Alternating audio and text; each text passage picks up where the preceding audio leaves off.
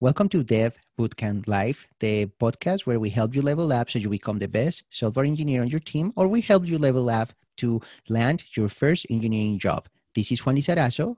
And this is Jared Potter. And today um, we're going to discuss something uh, very, uh, very powerful and something that is going to help you truly level up, especially if you're new to the industry. So, Jared, uh, what are we going to discuss today? Yeah, so the topic today is titled JavaScript best practices for the modern engineer. So through teaching, I've noticed this through a lot of with a lot of my students. There's a lot of foundational aspects of how do you build great JavaScript? How you know how how do you go about that? And it we go about that through these best practices. Now, a lot of these best practices that you're going to hear today might seem kind of simple at times, but these are these are the, the, foundation for the pieces to build great applications, right? So we're going to be focused in on JavaScript today. We're not going to be talking about TypeScript. TypeScript, you know, at some point in time, if you're building a large enough application in a business environment, does make sense to use. Uh, but today we're going to be just focusing on on JavaScript. Yeah, let's let's keep it simple. Uh, sounds good. Um, so, Jared, um, let's start. What will be the first practice we're going to discuss today? Yeah, totally. So the the the first topic I think that a lot of my students have struggled with is creating descriptive variable and function names. Uh, you know, a lot of the times I see students creating really short variables, uh, names like just A, B, C, D, or something like that, or they'll try to create like abbreviated versions of names, but I'm not I'm not really into that. I prefer to have descriptive variable names. And honestly, even if it's a little bit longer, that's okay. Uh, at the end of the day, you know, the whole point of building these best practices is that we're in the future when someone else is maintaining this code that they're going to be able to to come in and understand it. So, Juan, what are what are some of your tips for how to how to name variables or functions better? Yeah. So uh, yeah, that one is like it, it's so fundamental, especially yeah, new software engineers like they they start writing, um, and even myself like when I started like writing, you, you try to write like minified for the machine, right? So I always tell my students, don't write code for the machine. Let the machine do its work. Write code for humans, even if it means that you have a variable with 20 characters. That's fine because at some point, right, this is going to be optimized for the machine, right? Code for humans. So for variable naming, answering your question, Jared, um, it's very simple. So one of the things is like use consistent naming, right? That's fundamental. Uh, but uh, traditionally for JavaScript, you want to use uh, camel case for variables, for objects, right? Um, for function names. Um, and you want to use Pascal case for class names. Um, and, and that makes it easy because if you're building APIs, when it serializes the response, then it's easy to consume it in JavaScript if you don't use underscores, right? Um, uh, another one, let's see, for, well, for naming, don't use short names, right? Be descriptive. Uh, write self-documenting code. And we'll talk more about that later. But, uh, but yeah, like when you use a function name instead of saying function A and it does something and then the engineer has to figure it out. If you write function say hello, you immediately know this function says hello, right? Somehow, maybe a log, maybe an alert. We don't care. We look at it, right?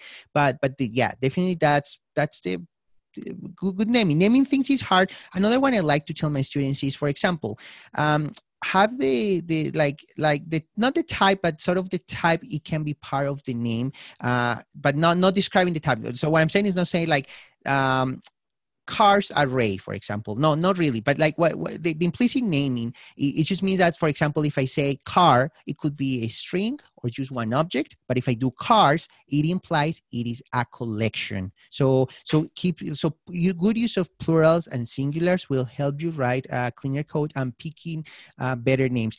One of the hardest things in software engineering is naming things and that's uh, that's a fact. We have such a hard time naming things. So if you don't get it right the first time when you find a better name, just refactor through your ID and get, get a better name. Um, yeah, absolutely. Yeah. Now, just a couple bits to add to that as well. When when you're dealing with a boolean, so a true or false value for either a variable or for a function that returns a boolean, oftentimes you could use the prefix is. So you could say like is valid or you know is loading or you know there's lots of you basically could give it a name that will you know describe whether or not it's going to be true or false uh, is one way. And another quick tip is that if you do have the opportunity to have someone else review review your code that's a great opportunity to you know gauge its readability. Uh, hopefully it's going to be someone who actually reads your code and not just says oh yeah it looks great you know hits merge right? But getting that feedback really can help from a readability standpoint. Mm-hmm. yeah. Yeah. Yeah no that's really good.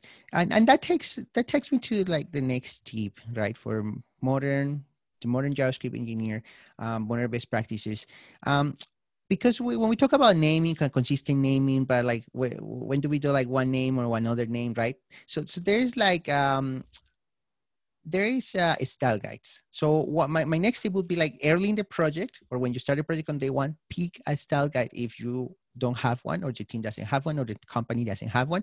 And that also defines usually a lot of things like if you use underscore, snake case or if you use pascal case or how do you name things where do you put things uh, like different naming declaration uh, the, the, if you use var or let or const like all those different things are defined so there's different uh, guides style guides out there for uh, javascript so uh, one that i really like is called idiomatic.js. Um, that one I really like it. Uh, Airbnb also has one. You can search for uh, Airbnb style guide and JavaScript, and I think they, they have a very good one. And there's the Google one, which is like the, the very classical one that I recommend that you read at least once. Uh, they have a very specific, super large one. it's, it's like a lot of pages uh, if you read it, like if you were uh, to print it.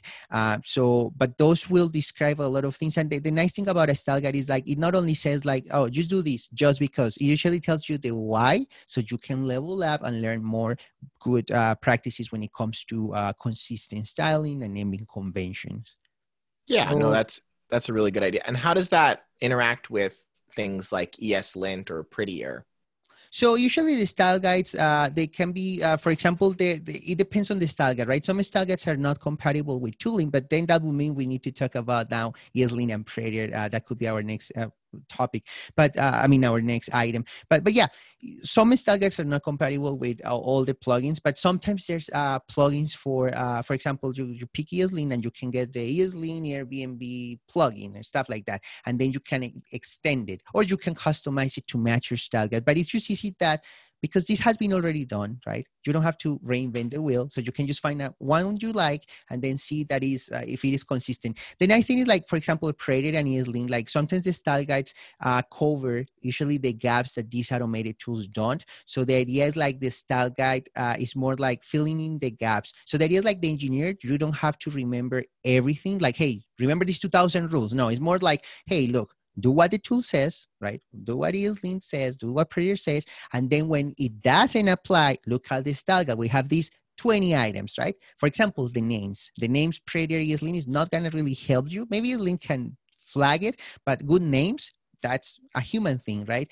So uh, so that's uh, so really like a combination of style guide and the and, and those automated tools uh, which we can talk about in a, in a little yeah. bit or next if you want to bring it up now. Yeah we'll, we'll we'll see if we get to it. There's i think a couple of other like really foundational things i'd like to get o- go over as well. So i think the next uh, topic uh, for best practices in javascript would be functions. So there's lots to talk about in regards to functions but a couple of the aspects are you know, making sure that your function is doing a I guess a reasonable amount of work. Okay. I think many of us have seen functions that are hundreds of lines long. If your function is hundreds of lines long, it's probably a lot harder to read and understand. It's probably near impossible to effectively test, unit test if you need to do that. So being able to be aware of, you know, maybe the first time through, yeah, you're, you're writing a solution, you write a giant function, but then going back, being able to refactor, like, okay, I can move this section into its own function. I can move this section into its own function. And it's just, it's really going to help with readability when, you know, when your brain is looking at a function, it doesn't have to keep track of all this context as you're scrolling through. Instead, you can look at it, you know what parameters are coming in, you're seeing what work is being done, and then what outputs are are coming out. So just trying to be aware of not having your functions be too long. There's rules of thumb out there, like if your function's longer than like 10 lines or 15 lines or 20 lines, you know, I'm not going to recommend a hard and fast rule.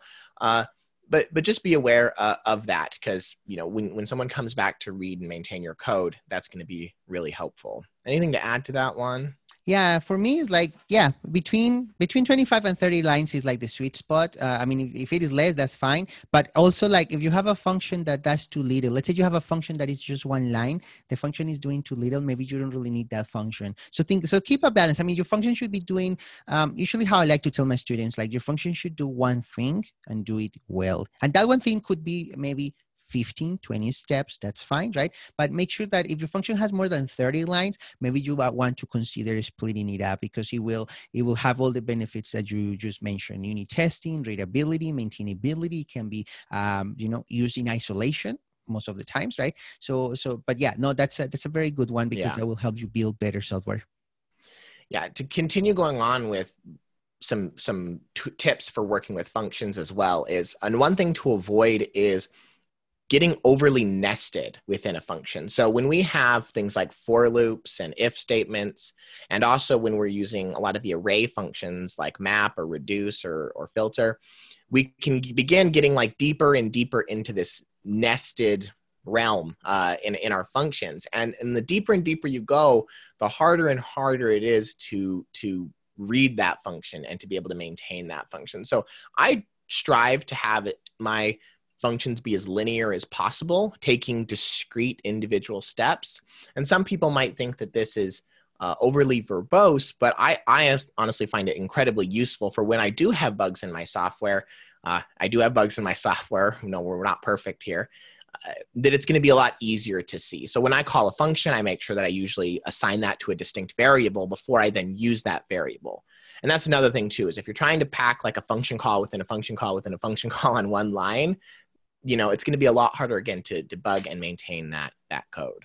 Yeah that's that's pretty much yeah that's the, the the depth of the of the function right of the function calls that you have. Like if you go to a function and then opens another one and another and another one right and you have 20 levels deep that's not really good code or maintainable code. So yeah usually i try to keep it maybe up to two levels like more than two levels like i i rethink uh, my solution because that's going to be too hard to trace. I mean maybe your function is spread out and maybe uh, it, the, the boundaries of the function or the, the purpose of the function is not uh, established correctly and maybe you need to rethink um, the, the way you're trying to solve the problem uh, because it can become very complicated. Um, yeah no that's a good one. And regarding functions jared like one of the things that, that has to come if we talk about functions we got to talk about this and it's purity. So pure functions that um, one of the things that really changed like really helped me level up. Like I went up so much with uh, like in my level when I write JavaScript was when I learned about functional programming. So I recommend that you go read uh, everybody listening out there go and read about functional programming often referred as fp and that one talks uh, that that one uh, one of the fundamentals is purity so in a nutshell pure pure functions is just functions that don't have shared state they don't work with mutable um, um, references, right? They, they don't mutate references. They avoid side effects. And just means that if you receive the same input a hundred times, it's always going to return the same output a hundred times. It doesn't have external dependencies. So if you write functions as pure functions, you're going to write, your code is going to be just so great. So, so that's one of the things that when we talk about functions in JavaScript, talk about purity. Not all the functions can be pure, but if you are aim to to have most of the functions pure, you're going to have an easier time. It's okay to combine with object-oriented programming, since usually we program in an object-oriented uh, world, right? Uh, but but keep that in mind. Um, what do you think of that, Jared? Yeah, absolutely. Uh, pure pure functions as much as you can. Uh, try to leverage them, and yeah, go go read as much as you can about them. Just to add a perhaps a more sim- a simplified example is like um, in JavaScript when you have an object objects are by by reference. So when you pass an object to a function, inside that function, if you modify that object inside the function, you are also modifying it outside of the function. And this is what we generally call a side effect because we're we're modifying the external state of the function. And it just it just kind of makes things a little bit more murky, a little bit more complex. It's not necessarily always a bad thing. There's times where it's necessary to do this, uh, but we try to avoid it as much as we can. We want our functions to be clean and linear is in, in what they're trying to perform so that they're easier to, to read and, and maintain.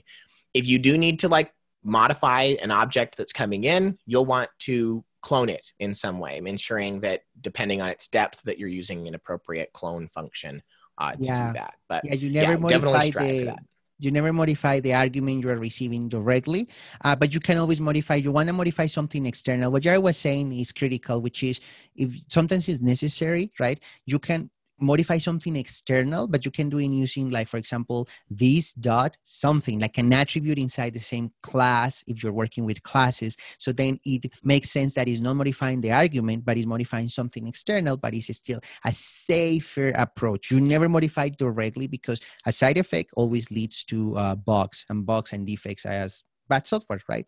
Um, yeah, and and I think like like we said in last week's episode, you know, when we're when we're building on top of errors or on top of bugs, it's harder and harder and harder to, to, to, you know, open that up and to actually mm-hmm. find the root issue. Yeah, you build on top of a lie, and the moment you fix it, you expose a lot of bugs and issues. So, so you you want to avoid that early on. Um, so, Jared, I'm going to take a break here, and I'm going to share uh, with our listeners uh, and our audience. I'm going to share our Twitter accounts. So, if you want to reach out, um, um, I'm we're available on Twitter. So, I'm on Twitter.com uh, slash uh, Juan Lizarazo So that's spelled out uh, J U A N L I Z A R A Z O G. Tweet at me, get in touch, and you know we can discuss anything JavaScript.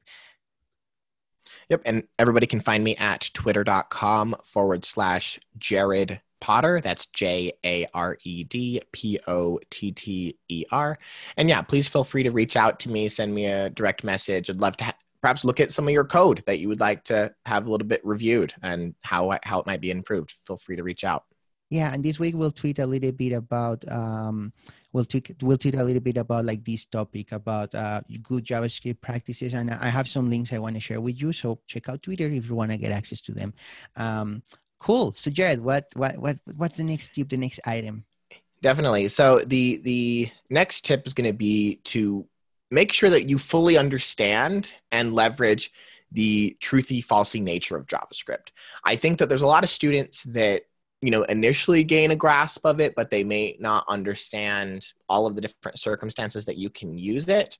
So i guess what i mean by this is if you know in javascript we have this convenience where in a uh, a boolean environment a conditional environment if we say if and then we pass something into the parentheses there one of the nice things about JavaScript is we can just pass in a variable. And depending on the type of that variable and the value of that variable, uh, it, it, it, will evaluate to either true or false. And this is a really nice shortcut in JavaScript that makes it a little bit easier and faster to code. But making sure that you really understand all the different types and how they work uh, is going to be crucial to writing great JavaScript. I think one that mixes people up at times is when they try to do it on a number and the number then happens to be zero, which then causes it to be false. Uh, so it's really important to be aware of what type is going in there uh, and, and how it's being evaluated. But knowing how to do that well is going to reflect well in your coding interviews because people, I mean, the interviewer will understand that you do know how to use truthy falsy and how to leverage it correctly. And perhaps there might be a situation where you need to, instead of just getting away with the abbreviated implicit condition, uh, you might need to actually code the explicit version, right? With the triple equals or the exclamation mark equals equals for the not case.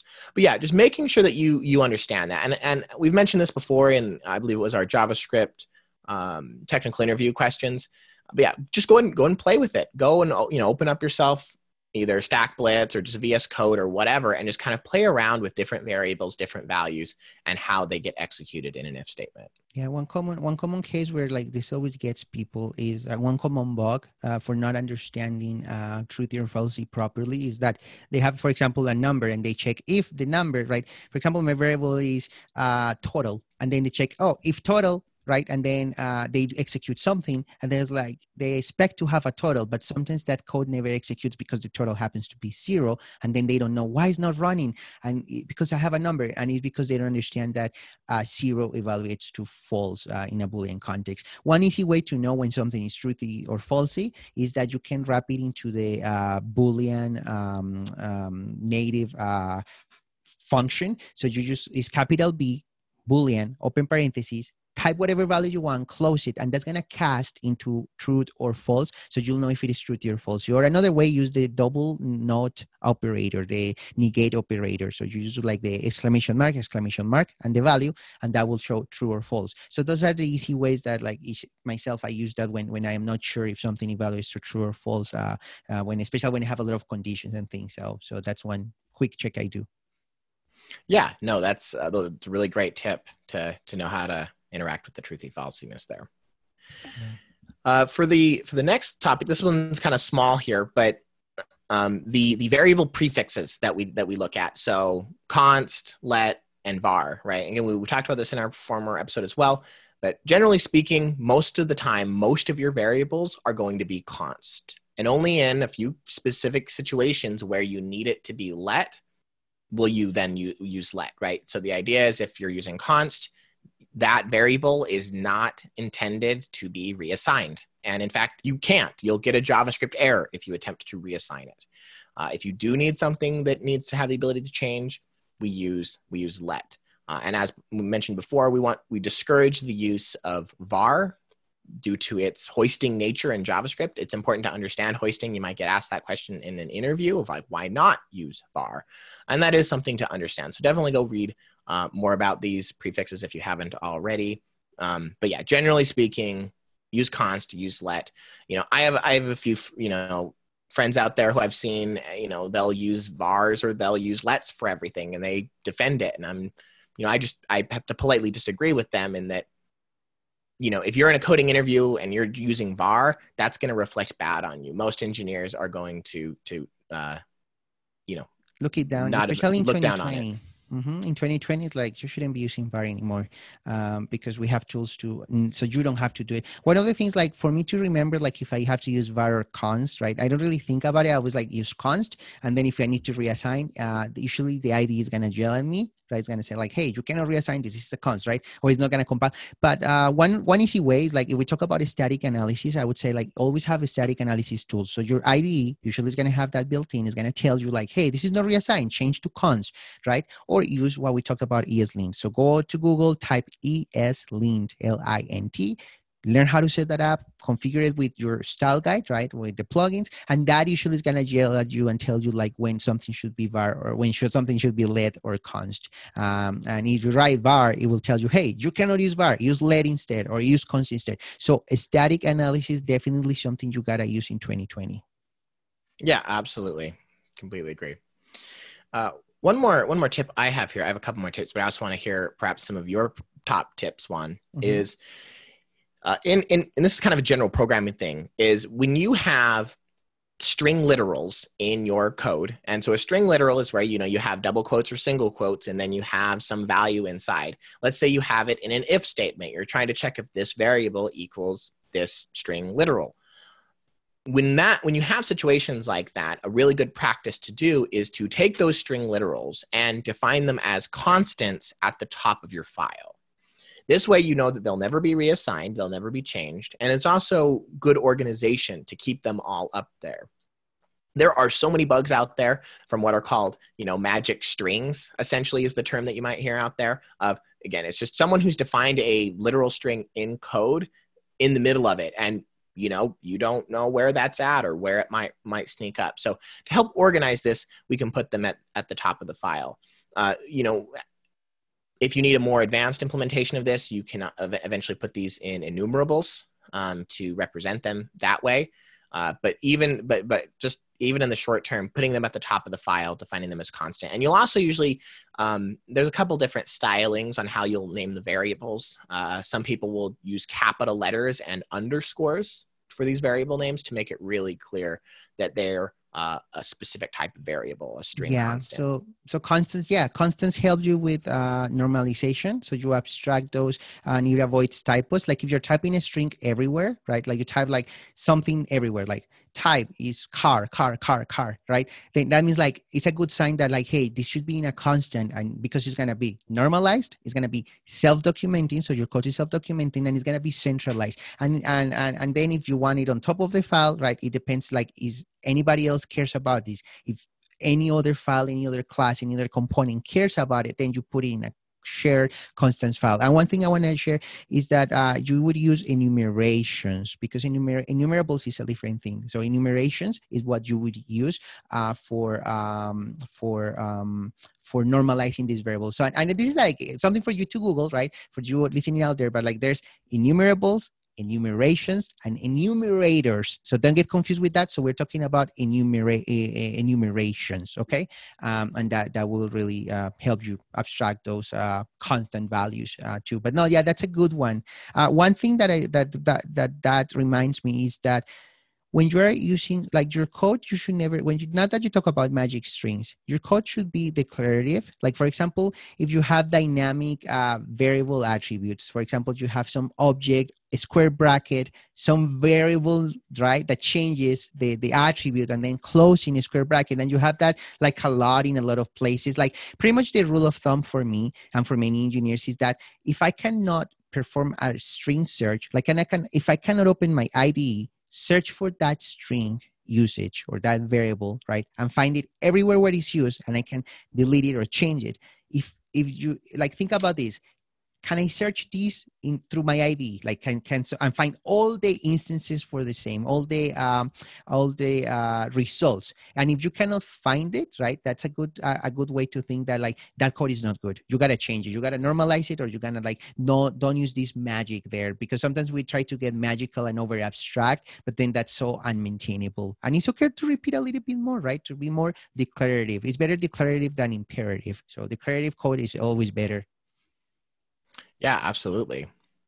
Uh, Juan, are there other specific tips that we haven't mentioned yet that you'd like to add? Yeah. Uh, so common ones, for example, when it comes to tooling, right? Tooling always like makes your life easier because you don't have to think. Like it's like do what the tool says and then that's it. We call it a day. And if the tool doesn't say it, the style guide, right? So tools, Prettier, like search for Prettier, learn how to use Prettier, configure it uh, to meet your uh, style guide stuff, right? Um, the uh, Prettier is gonna automate the code formatting, so you don't have to think like, do I put this space space open square bracket, or do I leave spaces between my curly braces when I do imports, or do I like you don't have to think that Prettier does it for you, and it takes just a second to do it or milliseconds, or you can automatically just run it as you say file. So Prettier normalizes how the teams write code very powerful and popular tool in 2020. Um, another thing like that relates to spaces. There's always the discussion between teams, like, do I use spaces or tabs? And then there's the fight. No, spaces or tabs, spaces or tabs. The answer to this, I'm gonna give you the answer. This is gonna be amazing.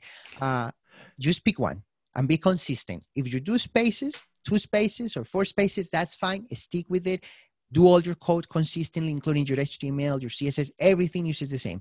Uh, and that's going to help with Prettier, for example, with automation to uh, auto format that. But if you do uh, spaces and tabs and start combining, that is not good. So either go with tabs, either go with spaces, go with whatever the team has already established. For example, the TypeScript source code um, uses uh, tabs, right? Uh, but Angular uses spaces, two spaces, right? So it depends. It's okay. Just don't combine them because that makes the code uh, consistent. And that has to be with tooling. And the big one I would share, the big tip in 2020, write unit test. Pick a testing framework, testing library. There's so many out there. Jasmine, Jest, uh, uh, testing DOM library. Um, there's like uh, Mocha and Sinon and all these other tools.